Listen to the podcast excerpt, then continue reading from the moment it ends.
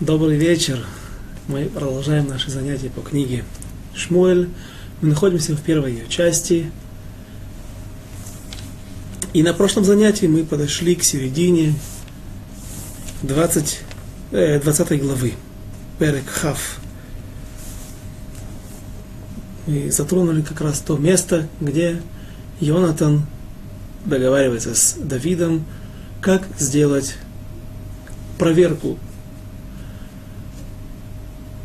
отношения отца к Давиду и на основании это, это, это, этого теста, как дальше вести себя Давиду, уходить как можно дальше, спасаться бегством, уходить в подполье, вне, быть вне закона, или же Давид может вновь вернуться к, к столу своего тестя, царя Шауля, и продолжить жить, как и прежде.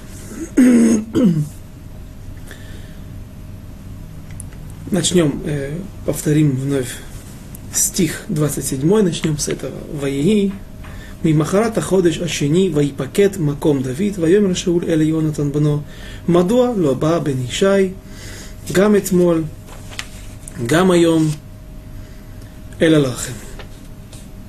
И было во второй день месяца, тоже оказалось незанятым место Давида, и сказал Шауль Йонатану, сыну своему, почему не пришел сын Ишая ни вечером и ни сегодня к трапезе, ни вчера, ни сегодня к трапезе. Мы уже объясняли этот момент, это место, почему называется, почему обращается к Давиду царь Шауль как сын Ишай, а не Давид, сын Ишай или Давид из города Бейтлахим, Бетлехем, как это было принято в те времена, а называют его по отчеству, или сын такого-то. Мы приводили э, доказательства или примеры, как в Танахе, в Торе. Это является, такое обращение к человеку является выражением, не, выражением э, неуважения или какого-то презрения к этому человеку, и мы еще не раз увидим, что с этого момента и до, до него уже какое-то время до этого царь Шауль начинает называть Давида не по имени, а по имени его отца, сын Ишая. Хавхет, 28 стих, 20 глава. Ваян Йонатан, Эд Шауль, Нишаль Нишоль Нишаль Давид Меймади Ад Бейт Лахем. Попросил разрешения у меня Давид вернуться в город Бейт Лахем, Бейт Лехем, тот город, где живет его семья, отец, братья. ויאמר שלחני נא כי זבח משפחה לנו בעיר, והוא ציווה לי אחי, ואתה אם מצאתי חן בעיניך, אם עלתה נא ואראה את אחי, על כן לא בא אל שולחני, Эля Шульхана Мелех. И сказал, отпусти меня, ибо семейное пиршество у нас в городе, и брат мой приказал мне быть там, а теперь, если нашел я благоволение в очах твоих, сбегаю я и повидаюсь с братьями моими, и вот почему он не пришел к царскому столу. Отсюда учат Аллаху, закон, что младшие братья обязаны слушаться старшего брата, может быть, не так же, как и своего отца, но брата нужно уважать, и мы видим, что пусть эта вещь придуманная, но, безусловно, Йонатан хотел как-то аргументировать отсутствие Давида и на каком основании он пошел, не спросив, удалился от престола, от, удалился от царского дворца, от царского стола и ушел домой этим, тем, что он упоминает здесь брата, это как бы смягчает его, возможно, вину Давида. И отсюда мудрецы наши учат, что брата старшего нужно слушать. Есть различные вопросы во время, различные диюним, раз, э, расследования и э, такие вопросы, если есть, например, старшая сестра, а братья младшие, обязаны ли младшие братья слушаться сестру, и так далее, но это к Бали Аллаха, те, кто занимается, отвечает за раздел законов еврейской, тради... еврейской традиции. Мы же идем дальше. Ваиги Ав Шауль Бионатан. Стих 30. Ваиги Ав Шауль Бионатан Вайомерло Бен Наават Мардут. Алло ядати ки бохен ата левен Ишай левоштеха у левошет эрват имеха. И воспылал гнев Шауля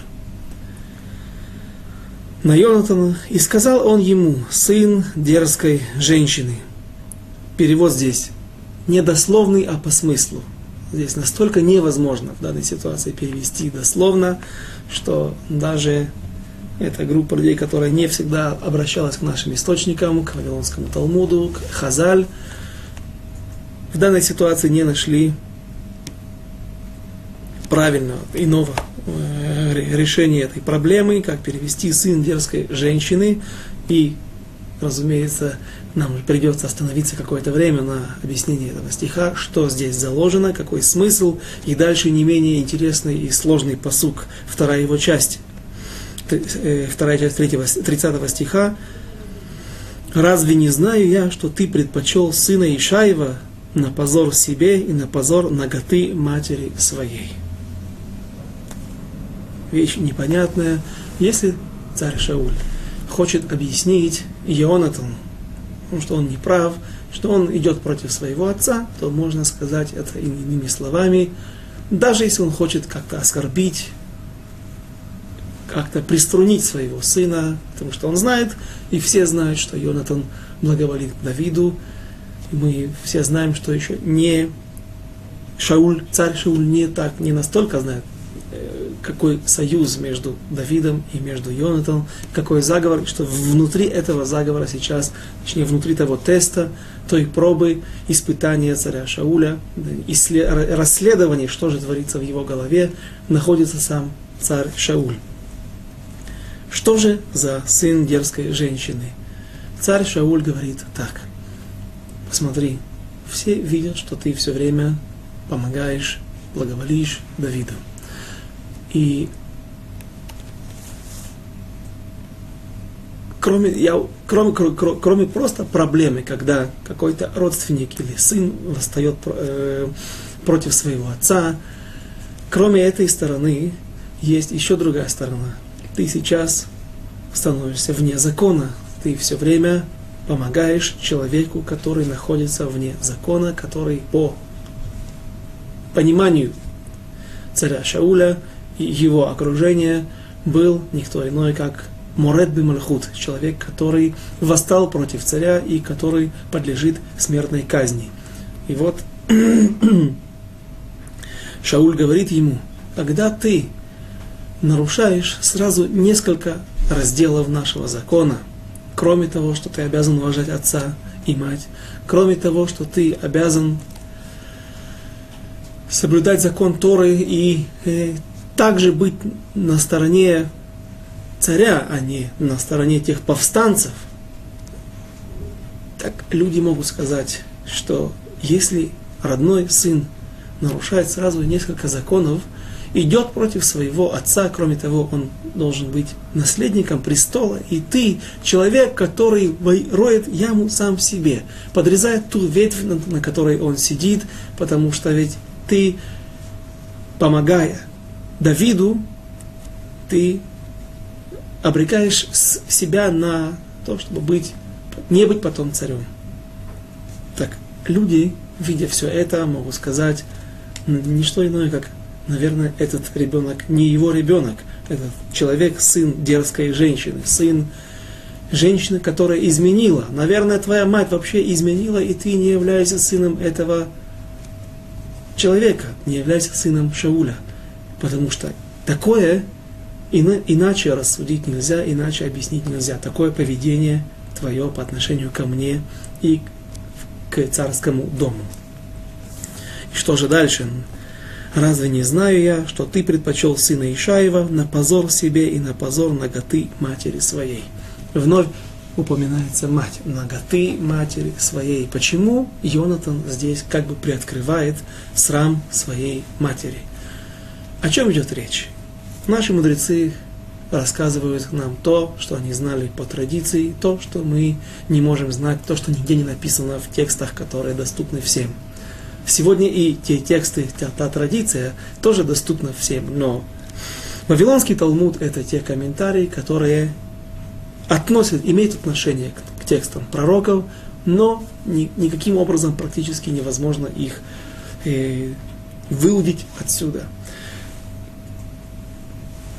Рассказывают мудрецы Вавилонского Талмуда, что когда были времена, когда женщины выходили танцевать между виноградников, был очень оригинальный, очень странный, несуществующий сегодня обычай делать шедух. Как сегодня делают шедух? Сватовство, женитьбу. Как ищет себе пару. Идут к шатханит, идут в централизованные места, где все идет, все поставлено на,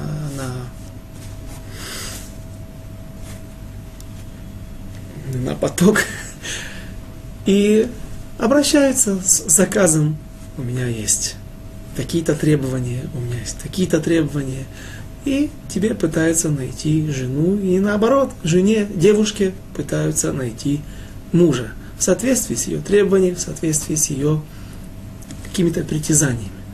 И в те же времена, кроме такого способа, стандартного, стандартного способа найти себе шедух – был еще один способ, когда женщины выходили танцевать между виноградников в вечернее время, если я не ошибаюсь, и не, недалеко от этого места, в укромном месте, находились потенциальные женихи, которые наблюдали за этими хороводами, и каждый выбирал себе жену по своему желанию. То есть это напоминало что-то как нам известно, кавказское воровство, когда воруют невесту. Только здесь это происходило по обоюдо стороннему согласию. И вот э, что же произошло в те времена, когда э, оставшиеся отпрыски колена Бениамина после той страшной войны, которая произошла в конце книги Шуфтим, книги судей, когда практически все колено было, колено Бениамина было все уничтожено, и только 600 мужчин были оставлены в живых, и нужно было восстанавливать колено, была клятва между других, от других колен, что не, нельзя давать своих э, женщин, своих дочерей этим мужчинам. И колено Бениамина э, каким-то образом нашли им большей части, но даже не всем жен. И вот один из способов, как они женились, они выходили и хватали женщин из Гило, Шило, Гило, кажется. И что же там произошло? В то время, пока другие евреи из колена Беньямина, беньяминовцы, расхватывали девушек, Шауль был настолько скромен, скромность его нам известна, к сожалению, это и явилось тем, стало тем камнем преткновения, почему он оступился много раз, и преследование за царем Давидом многие приписывают ему тоже э, из, э, из-за того, что он, тому, что он был слишком скромен.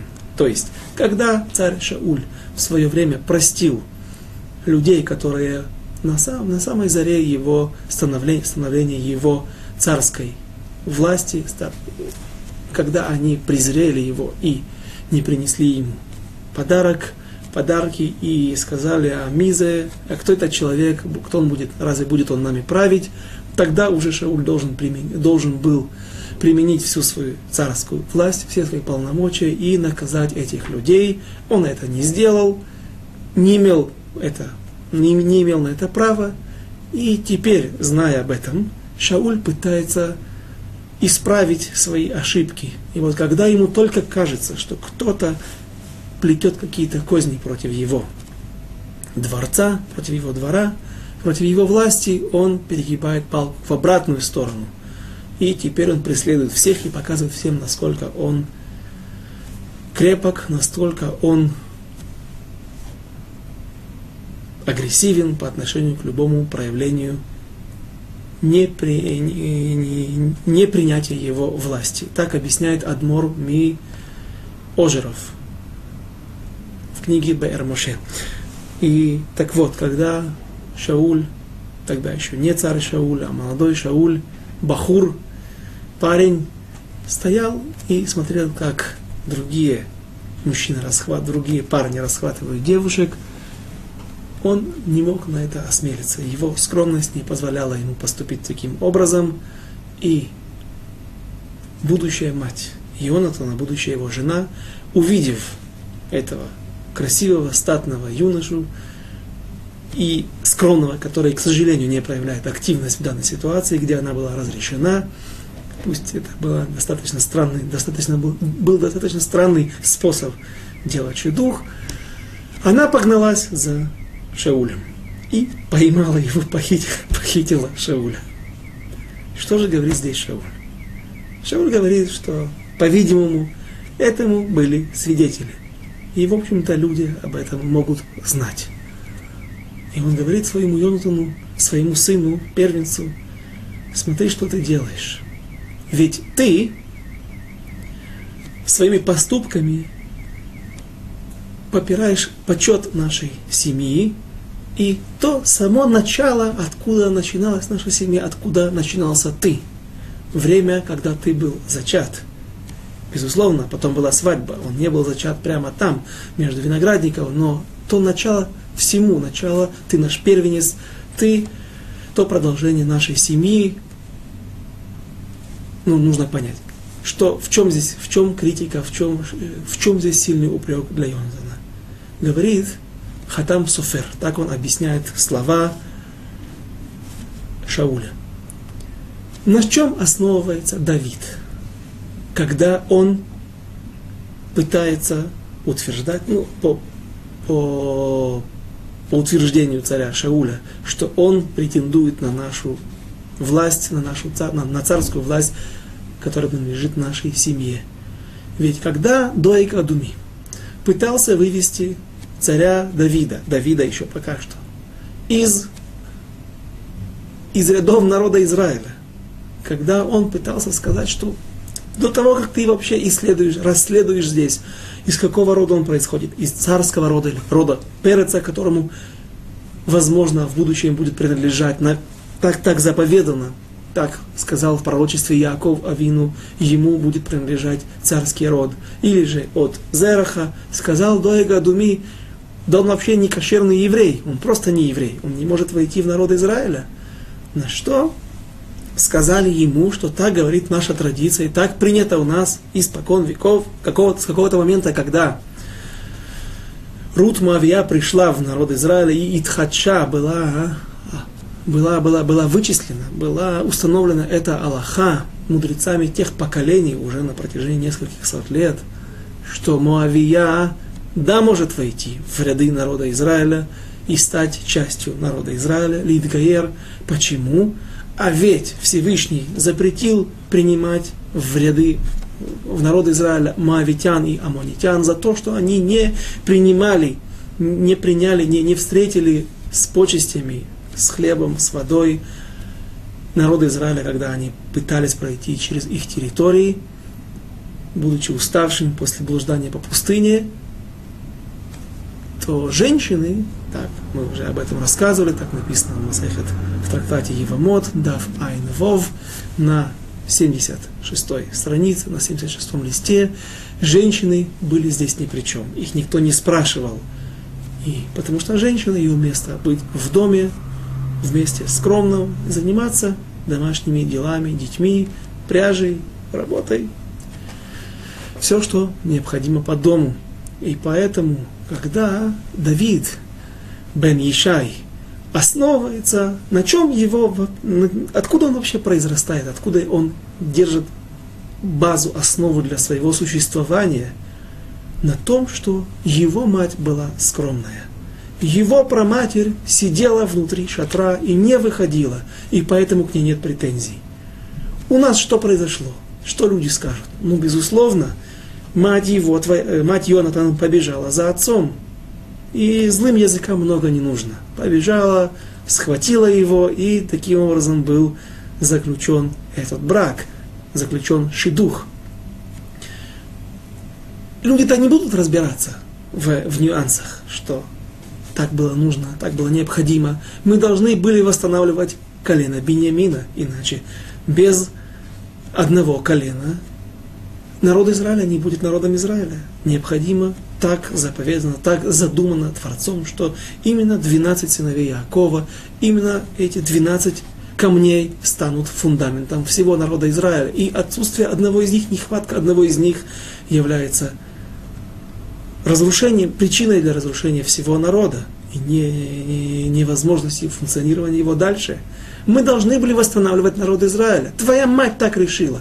Так было правильно. Я по своей скромности так себя повел. Но это то, что нам указывало, то, то поведение, которое мы должны были, то поведение, которое указывало нам время. Но что скажут люди?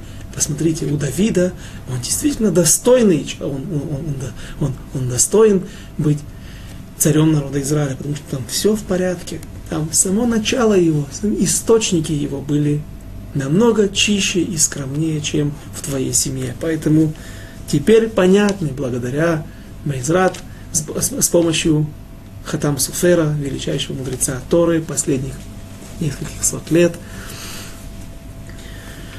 Разве не знаешь, что ты предпочел сына Ишая на позор себе и на позор ноготы матери своей? Ты тем самым приоткрываешь наготу своей матери. Дальше, стих 31. ככל הימים אשר בן ישי חי על האדמה, לא תיכון אתה ומלכותך, ואתה שלח ויקח אותו אליי כי бен мавет он. Ибо все дни, пока сын Ишаев жив на земле, не утвердишься ни ты, ни царство твое. Теперь же пошли за ним и приведи его ко мне, ибо он обречен на смерть.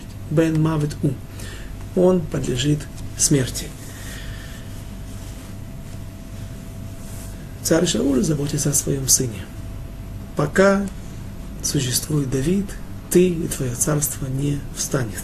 И он не знает о том, что его сын Йонатан давно с этим смирился, и не только смирился, а хочет этого, и понимает, что так, если так задумано, это если так хочет Всевышний, если так решил он, то иначе быть не может, и поэтому мы обязаны принять этот вердикт, хотим мы этого или не хотим.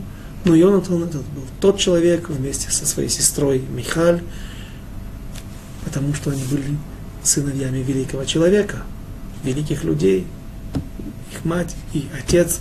Но отец, к сожалению, не выдержал это испытание.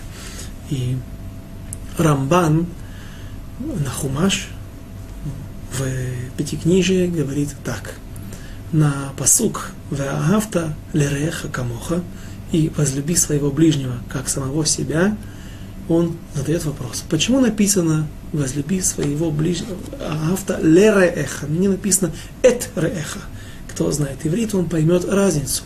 Не люби, возлюби кого, а лереха и люби, как бы если сделать дословный, не по смыслу перевод, и люби относись с любовью к ближнему своему, к ближнему своему. Говорит Рамбан, отсюда, здесь, в этом стихе, в такой постановке, в таком написании Всевышний нам намекает на то, что мы не должны отдать все самое лучшее, что есть у нас, тому человеку, которого мы любим, которому мы желаем добра, или просто имеем к нему какое-то, относимся к нему со снисхождением – то есть, люби ближнего не как самого себя, а получается более правильный перевод, люби ближнего, как ты частично любишь себя. Но ни в коем случае не как самого себя и не больше, чем самого себя. То есть, например, если постучится бедный к нам в дверь, и он просит в данной ситуации не шекель, что проще, а, например, просит одежду, а обязан ли обязан ли человек отдать этому человеку свою самую лучшую одежду, тот новый костюм, дорогой костюм, который он купил для субботы или для Роша Шана, для молитвы, безусловно, нет. Ты должен дать какой-то костюм, должен дать какую-то одежду, но не больше, чем это есть у тебя самого. Потому что это вне, Тора не требует от нас до такой степени самопожертвования, Тора не требует от нас чего-то сверх наших сил. Но Йонатан, говорит Рамбан там же, в своем объяснении, Йонатан это был тот человек, который смог поступить выше, превзойти, выше, э, превзойти человеческие силы, которые даны ему. Но вернемся к нашему тесту, как проверяется Шауль и как он реагирует. Прежде чем мы увидим дальше реакцию царя Шауля, вопрос. А вопрос, который мудрецы наши даже не спрашивают. Но он очень, он очень напрашивается. Царь Шауль бросает копье в Давида – Давид на этот раз, третий раз, уворачивается и убегает. Вслед за этим, когда он добирается до своего дома, царь Шауль посылает свою охранку, своих разведчиков, и они окружают весь дом. Давид, благодаря Михаль, спасается через окно бегством. На что рассчитывает Йонатан и Давид, или царь Шауль, когда он спрашивает, задает вопрос, а где это Давид? на что, как, на что они рассчитывали, когда они готовили вот такой заговор, такой, такую проверку, что Шауль так спросит, что он себя так поведет. После того, как он откровенно преследует Давида, что неужели Давид такой наивный, такой глупый, что он сейчас придет, и все от него этого ждут, что он сейчас придет за царский стол и сядет спокойно, скажет, вот протянет руки, наденьте мне наручники, отведите меня на виселицу, или то место, где будет приведен смертный приговор. Напомним, что когда, казнь, когда царь казнит людей, то его казнь мечом. Все, кто восстает против царя, его казнят мечом, отсечение головы. Неужели Давид даст голову на, на, самое, на, на, на, на отсечение? Конечно же нет. Но если бы таким образом ответил Йонатан, то есть он встал бы и сказал отцу, я не понимаю, что ты меня спрашиваешь, где Давид? А чего ты ждешь, что он будет здесь сейчас, придет и будет подставлять свою голову под, под отсечение?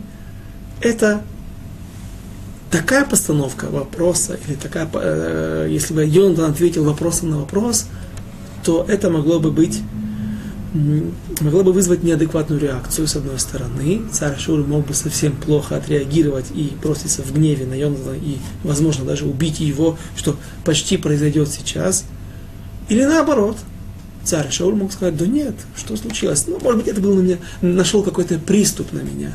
Я не, не, не, не ищу смерти для Давида, я не собираюсь его преследовать, я не знаю, кто там пошел, я хотел его на кровати перейти. В общем, что-то можно. Царь Шауль мог бы схитрить, мог бы как-то начинать изворачиваться в этой ситуации. И вновь они бы, Егонатан и Давид, не знали бы, не смогли узнать истинной правды и намерений.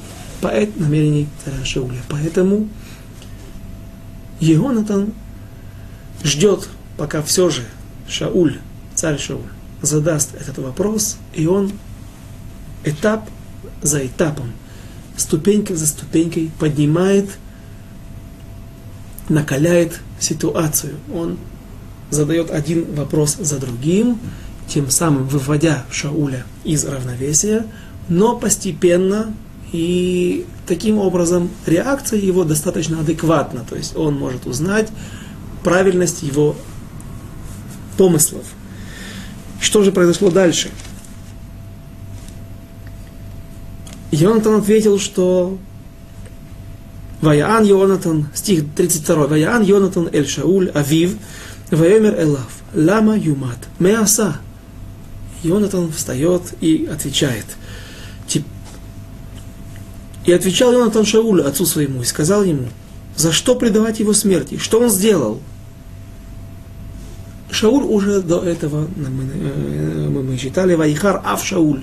И разгорелся гнев царя Шауля.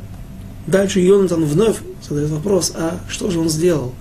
за что он должен быть предан смерти, на что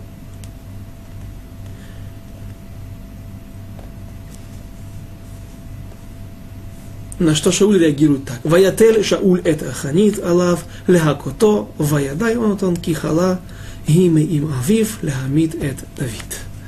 И поднял Йонатан и бросил Йонатан э, извините, Шауль копье в него, чтобы поразить его. И узнал Йонатан, что решено отцом его убить Давида. И встал Йонатан в гневе из-за стола и не ел пищи во второй день месяца, ибо горевал о Давиде, так как обидел его отец его.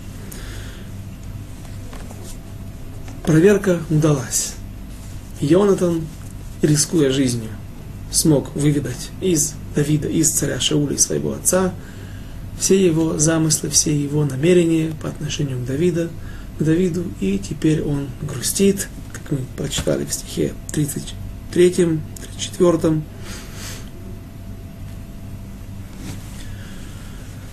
И отсюда учат наши мудрецы в Вавилонском Талмуде, Масахат Миноход, трактат Миноход, как же человек, насколько человек обязан упрекать другого, до какой степени, до какой границы он может упрекать другого в выполнении, например, какой-то заповеди, то есть чтобы он выполнил какую-то заповедь или чтобы он не нарушал какое-то нарушение. И разделилось мнение наших мудрецов. Один говорит до того, пока разгорится гнев. Ты видишь, что он уже начинает беситься. Человек идет в субботу по Тель-Авиву, вдруг смотрит, человек поливает свой газон, например, даже кроме того, что это шнат шмита, седьмой год, когда нельзя это делать, просто в обычный день, обычный год, когда можно поливать газоны, но не в субботу. И он говорит ему, извините, уважаемый, э, здесь сейчас суббота на всей земле, и нужно... Что ответит этот человек?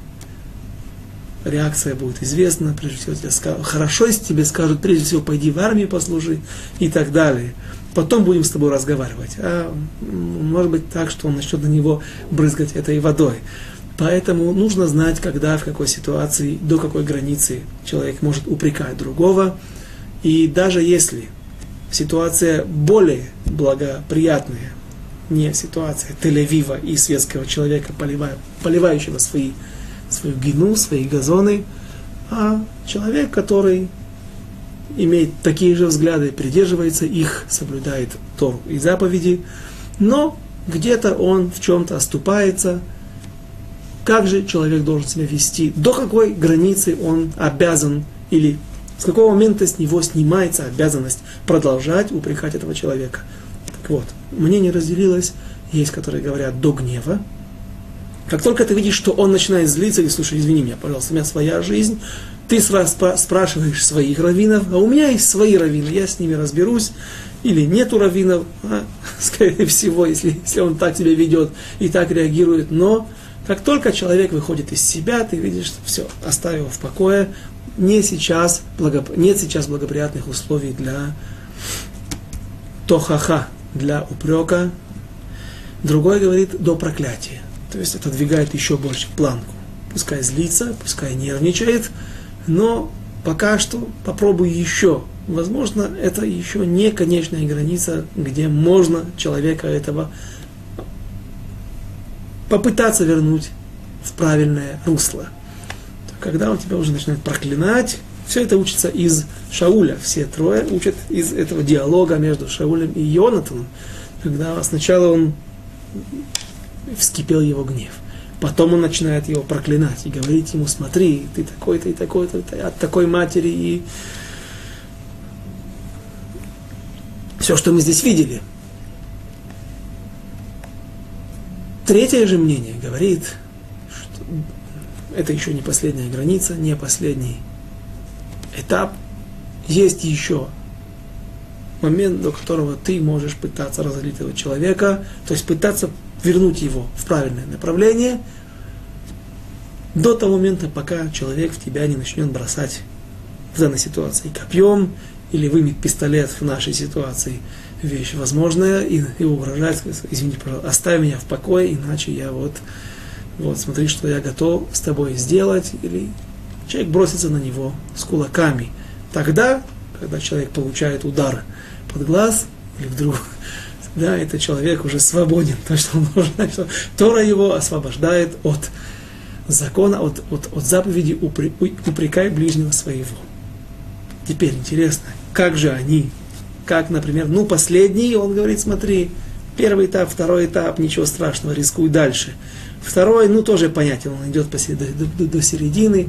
А как первый, и, в общем-то, ко второму тоже это относится, мнение, самое облегчающее мнение, что, в общем-то, установлено ле Аллаха, постановлено так по, к, э, к, к закону, что человек не обязан упрекать другого только до того момента, когда он видит, что он уже выходит из себя, ему это досаждает, все, человек знай, больше ты, пожалуйста, его не упрекай, оставь его в покое. Помолись за него лучше. Так как же он объяснит поведение Йонатана? Получается, что Йонатан поступал не в соответствии с Аллахой. Йонатан рисковал напрасно жизнью и напрасно даже получил проклятие на свою голову от отца объясняет тот комментатор, тот э, мудрец Талмуда, что Йонатан из-за особой любви к Давиду пытался и рисковал своей жизнью намного больше, чем требуется от закона из-за важности момента, важности жизни Давида и попытка все-таки спасти его и все-таки, может быть, остановить отца. Теперь мы можем продолжать дальше. Стих 35. Ваиги бабокер, Ваице Йонатан, Асаде, Клемоид, Давид, Венаар Катон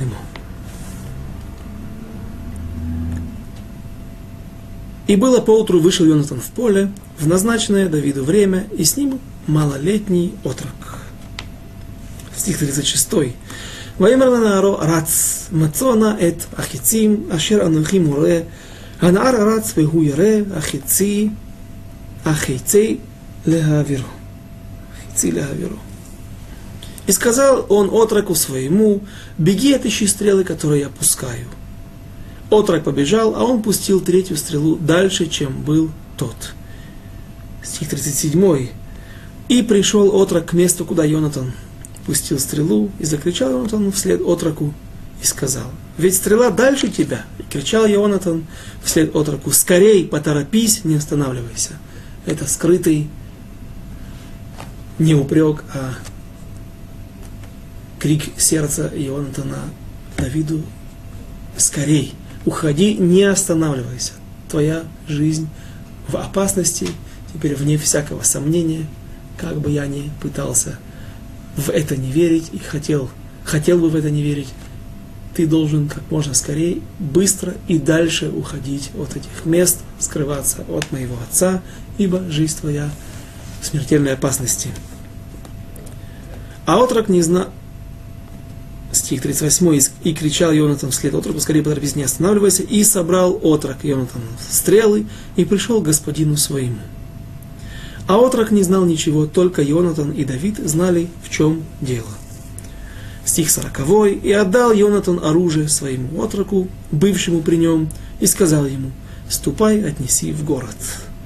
Отрок пошел, а Давид поднялся к южной стороне Эвенаэзель, тот камень, который мы упоминали, камень, который не просто так носит свое название Эвина Эзель, именно этот специфический камень, а любой камень, который использовался для указания дорог, указания направлений или названия, в какое место, в какую провинцию, город человек идет, так он назывался, мог называться Эвина Эзель, от слова аз, азла, идти на арамейском языке. И пал лицом на землю поклонился трижды. И целовали они друг друга, и плакали друг с другом, но Давид плакал сильнее. И сказал Ионатан Давиду, иди с миром, стих 42, мы заканчиваем 20 главу. И сказал Ионатан Давиду, иди с миром. А в чем клялись мы оба именем? Господа, сказав, Господь да не будет между мною и тобою, и между моим потомством и твоим потомством останется вечным. Обратите внимание, что Йонатан при встрече с Давидом когда они обнимаются, целуют друг друга, плачут, он не говорит, он не объясняет Давиду, что нужно делать, что нужно уходить. Почему? Все понятно и из тех стрел, которые он пустил, и те, тот клич, который он бросил, призыв к отроку, иди скорее, удаляйся дальше. Из этих слов ясно Давиду, что он должен уходить. Зачем? Задается вопрос. Зачем Йонатану нужно было делать таким образом, поступать таким образом? Если бы они не могли из-за лишних глаз, из-за лишних ушей, не могли встретиться с Давидом, то тогда понятно. Но если ты знаешь, что ты, ты сейчас, Йонатан, ты сейчас можешь отдать свое оружие отроку, отправить его в город, и у тебя будет какая-то минутка, какое-то мгновение, чтобы встретиться с Давидом, обнять его, можно, может быть, даже в последний раз, они еще встретятся один раз, и я не проверил, по моему мнению, было, было, были две встречи. Одна описана официально, написана в тексте, другая без Раташем идем до тех мест и посмотрим, насколько мои предположения и исследования будут правильны. так вот, в этот момент, когда вы встретитесь, тогда и скажи ему в ухо, тихонько, ты должен уходить. Отсюда Виленский Гаон уточняет такой не закон, а такое поведение, которое подобает всем людям. Что говорит Вилинский Гаон? Йонатан мог сейчас сказать Давиду о том, что он должен уходить, о том, что отец его хочет его убить. Ай, это лошонара, это то, то, то, та клевета, не клевета, а то те слова, которые запрещены на первый взгляд Торой по закону Лашон Ара, мы это знаем, мы, каждый сможет объяснить. Лето элет в данной ситуации есть польза от этих слов. Человек спасает жизнь другого человека, Давида, который не виноват в своих. Э, он не виноват ничем перед Всевышним, перед Торой, перед царем Шаулем. Все это выдумка. И поскольку он здесь нирдав, преследуемый, он, ему можно помочь уйти от рук царя Шауля, даже если это будет сделано путем лашонара. Почему же Йонатан не говорит ни слова, даже когда он да встречается с Давидом? Говорит Вилинский Гаон, я видел это объяснение в книге Пниней Ми Шурхан Агро, жемчужины со стола Вилинского Гаона. Он говорит, что даже когда есть тебе разрешение пользоваться какими-то обычно, в обычных нормальной ситуации, способом или вещами запрещенными, если ты можешь лимаэт, снести, свести на нет, максимально уменьшить пользу, э, э, использование этого метода, это, этих в данной ситуации лашонара, уменьшь как можно больше. То есть Йонатан не говорит эти слова. Он, это тоже называется лашонара, но он не произносит слова он только бросает стрелы, и только косвенно из его слов, якобы предназначенных для отрока, Давид понимает, что нужно уходить. Иными словами, в нашей жизни, если человек, это обычная стандартная ситуация, Баруха Шем, слава Богу, она нестандартная, но тот пример, который мы часто приводим, если человек болеет, и смертельно болеет, и врач ему говорит, что это единственная вещь, свинина, которая сможет спасти его жизнь человеку, разрешается употреблять в пищу не кошерное мясо. Но это не значит, или из поступка и поведения Йонатана мы видим, что это не значит, что тебе можно есть сколько ты хочешь. Ну, теперь у меня есть разрешение. Вот теперь-то в рамках закона, в рамках Аллахи, не нарушая якобы Тору, я смогу насытиться тем, тем мясом из поведения Йонатана и из объяснения Вилинского Гаона мы видим, что всегда нужно этими гетерами, этим разрешением пользоваться как можно меньше и как можно аккуратнее. И Йонатан только говорит Давиду, вновь прочтем эти слова. Последний стих 20 главы.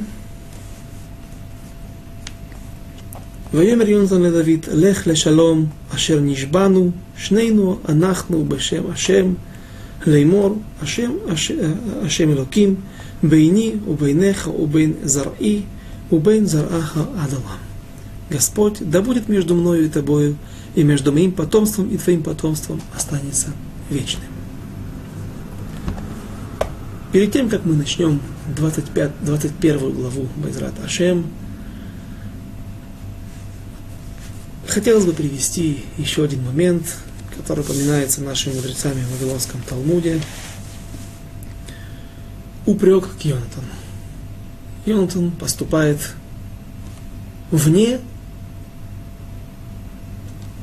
он превышает, так объясняют мудрецы наши, те силы, которые даны обычному человеку, признавая Давида над собой.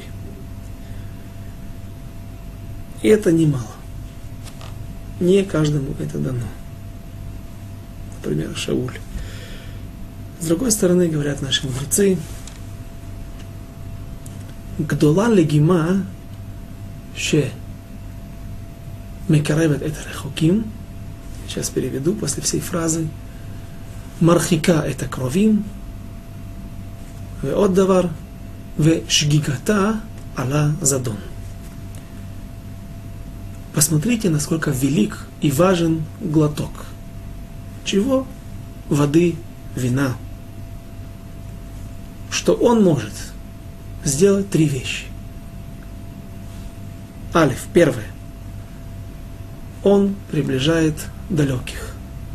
О чем речь? Люди, которые поссорились, когда была ссора в семье, между родственниками, между друзьями, когда делают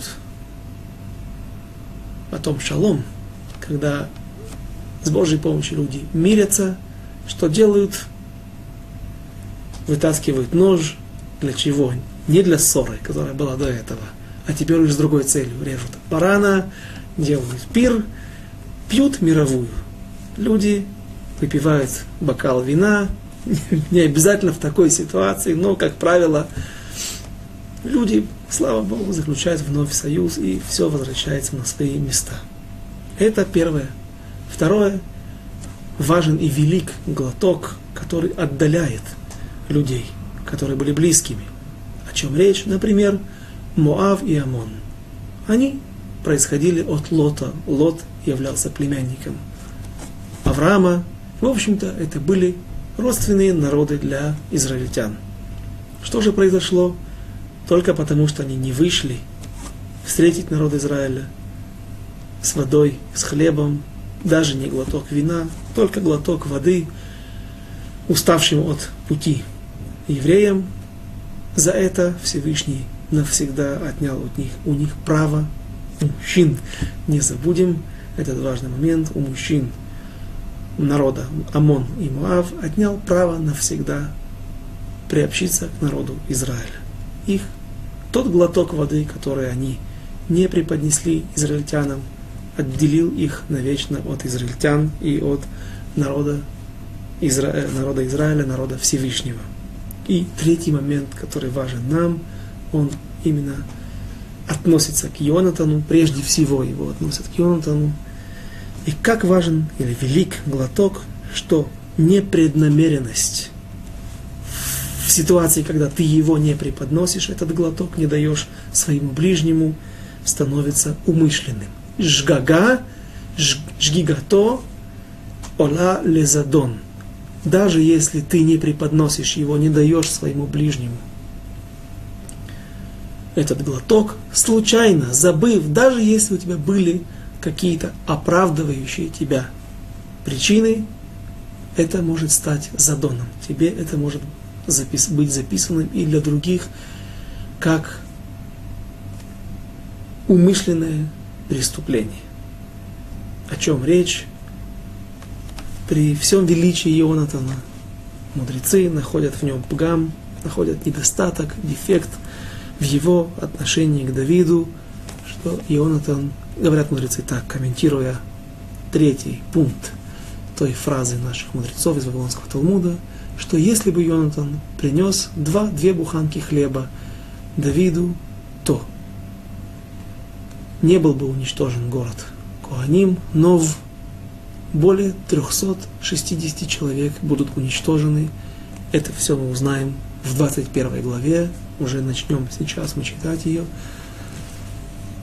И не, не традмина улам, и не был бы изжит, выжить с этого мира Доека Адуми, потому что именно Доека Адуми был тем свидетелем всего, что произойдет в городе Коинов. Нове, город Нов, и Шауль не погиб бы.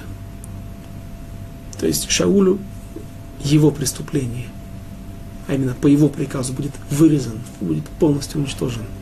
Будет уничтожено насилие, все население города Нов, не только евреи. Как окажется, там были и несколько неевреев, которые погибнут, и это также будет стоить в будущем очень дорого народу Израиля. Так вот, все эти события не произошли бы, если бы Йонатан принес хлеб и провизию, много воды, может быть, для Давида. И почему это Ашгага, а не Задон? Почему это не Мезид? Почему Йонатан не преднамеренно нарушил это? Э, поступил так по отношению к Давиду? Да, объяснений сколько угодно. Даже у стен есть уши и глаза. Все Йонатан давно подпал под подозрение царя Шауля. Наверняка за ним следят, и каждый его шаг, каждое его слово прослушивается. Если он будет брать с собой какие-то вещи, какой-то, какой-то, какой-то пакет, сумку с провизией для Давида, все это может остаться незамеченным, привлечь, привлечь внимание нарочных наблюдателей и Давид может попасть в руки агентов царя Шауля. Но тем не менее, наши мудрецы находят богам, находят недостаток в поведении Йонатана, и, к сожалению, он стал косвенным, косвенным образом, стал причиной всех тех несчастий и бед, которые произойдут дальше. Буквально масса, масса жертв – которые произойдут дальше. Теперь начнем 21 главу. Не на такой веселой ноте. Хав Алеф. Ваякам Ваелех Вайонтон Бааир. И встал он и пошел, имеется в виду Давид, а Йонтон пошел в город. Куда? В Гива.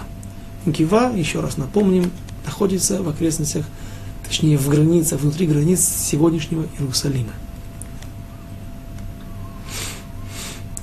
Воево Давид Нове. И пришел Давид в город Нов, Эль Ахимелех Акоин, Ваихерат Ахимелех Ликрат Давид, Вайомерло, Маду Ата Левадеха, Веиш Эйн Итах. И пришел Давид в Нов к Ахимелеху, первосвященнику, Коин Гадоль, который был в те времена в Нове при ковчеге завета, и с трепетом поспешил Ахимелех навстречу Давиду и сказал ему, почему ты один и никого нет с тобою. На основании знаний, которые, традиций, которые были у наших мудрецов, Вавилонского Талмуда, они утверждают, что все это произошло в субботу. Давид уходил, возможно, в, в, перед субботой от Йонатана, ибо Йонатан не мог с юношей выйти в субботу и стрелять из лука. Но Давид, когда уходил в город Нов, наверное, его по дороге застала суббота, он обязан спасать свою жизнь и имеет на это право, на право нарушения субботы идти так далеко. Но говорят, что Давид, когда пришел в город Нов, он был на грани голодной смерти. То, что называется на иврите Охазо Бульмус. И священник с трепетом бросился к нему. Ну, во-первых, суббота.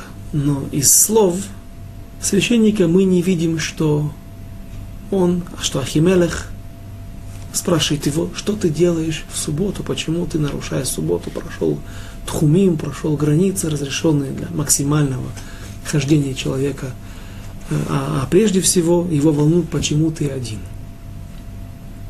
Здесь, на, на, на этом уточнении стиха, основывается, основывает свое мнение те комментаторы, которые считают, что это событие не происходило в субботу, потому что мы видим, что Ахимелех его не волнует прежде всего суббота, а волнует как же так царский зять, один из величайших воинов народа Израиля, и военачальников, и министров, ну, в общем, государственных и народных мужей, как же так, он, ты один, и без, и без охраны, без сопровождающих его людей, как это было принято у всех важных людей.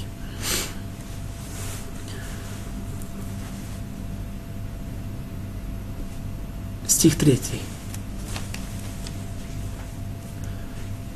ויאמר דוד לאחימלך הכהן, המלך ציווני דבר, ויאמר אלי איש אל אל ידע מהומה את הדבר אשר אנוכי שלחך, ואשר ציוויתיך, ואת הנערים ידעתי אל מקום פלוני אלמוני. И сказал Давид Ахимелеху, священнику, Царь поручил мне дело и сказал мне, пусть никто ничего не знает о том, для чего я посылаю тебя. И это как раз объясняет Почему он пришел в субботу, если есть что-то важное, судьбоносное задание, решение какое-то для народа Израиля, для царя. В таких ситуациях можно нарушать субботу. Мы увидим в будущем, что Давид в субботу выйдет воевать с филистимлянами, не обороняясь, а только прогоняя их из Восвояси, из границ Израиля.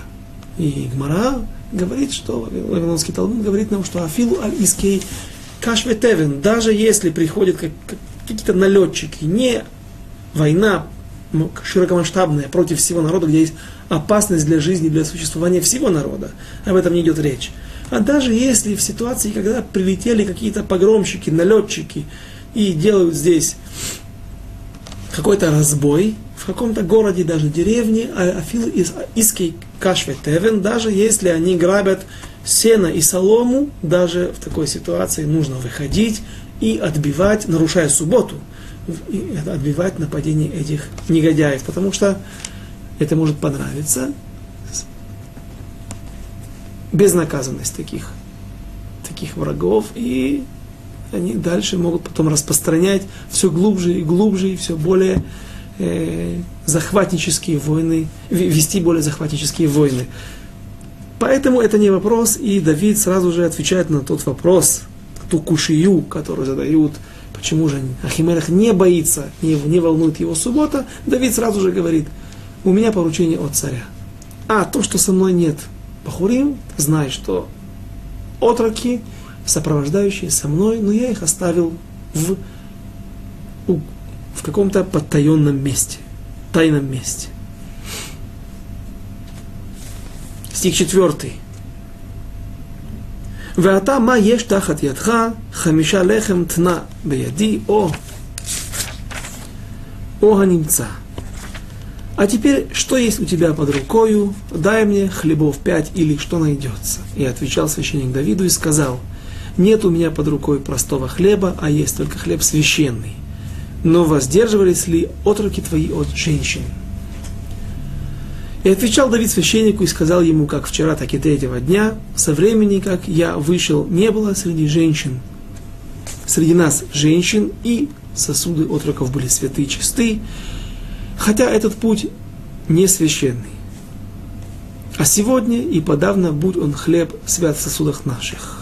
И дал ему священник святое, ибо не было там хлеба, это неудивительно, что в городе Куаним задают вопрос, а, как, что, как, в чем проблема? Неужели не могли накормить Давида чем-то другим? Обязательно нужно было Мишны Лехем брать. Есть мнение, какие уже э, были эти хлеба.